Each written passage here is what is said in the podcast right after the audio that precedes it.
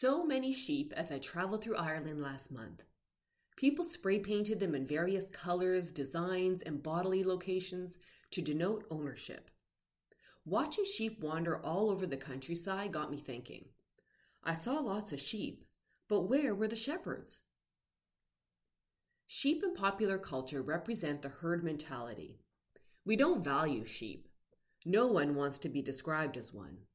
No, we all want to be tall poppies. Of course, if we're all poppies, how does anyone stand out? But I'm getting ahead of myself. My observation of sheep? They definitely roamed about. They relaxed when they felt like it. Apparently, they love to lie on the roads in the evening because the asphalt is still warm from the sun. And there was lots of mixing happening. I could tell because of the spray paint.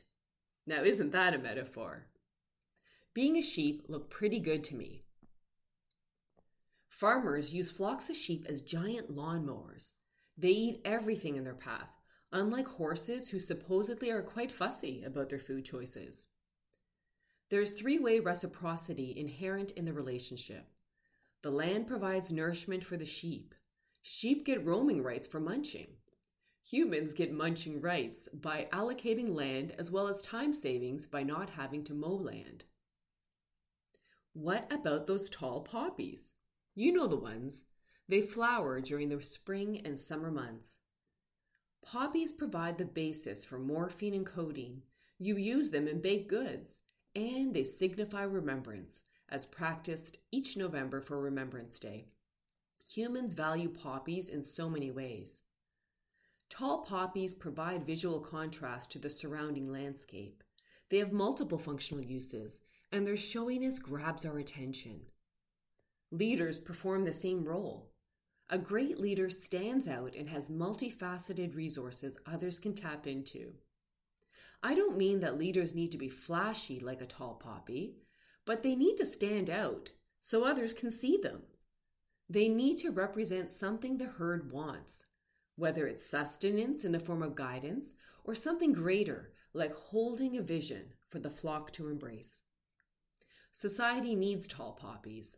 The best leaders, shepherds, are the ones that keep the flock together, that keep people connected to themselves, each other, and to the shepherd too. Toward the trip's end, we hiked on a small heather dotted island. While exploring an inlet, we saw a ewe and her lambs stuck on a ledge.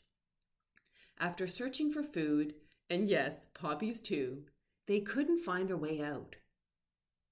We all get stuck at times, stuck in a perspective on a topic we can't shake. Stuck on that ledge, the sheep did in fact have choices. They could stay put, climb up, head toward the water, move backwards or forwards. After all, they got themselves into that spot, so clearly there was at least one way out. Did Mama follow her lamb, or vice versa? Either way, their connection held them together. They were not alone. As I said earlier, I didn't see any shepherds in Ireland, just mixed up sheep spray painted in the colors of the rainbow. Maybe the shepherds come out at night to bring in the sheep. Maybe not. It made me think we don't always need shepherds. Sometimes it's enough to enjoy the comfort of the herd.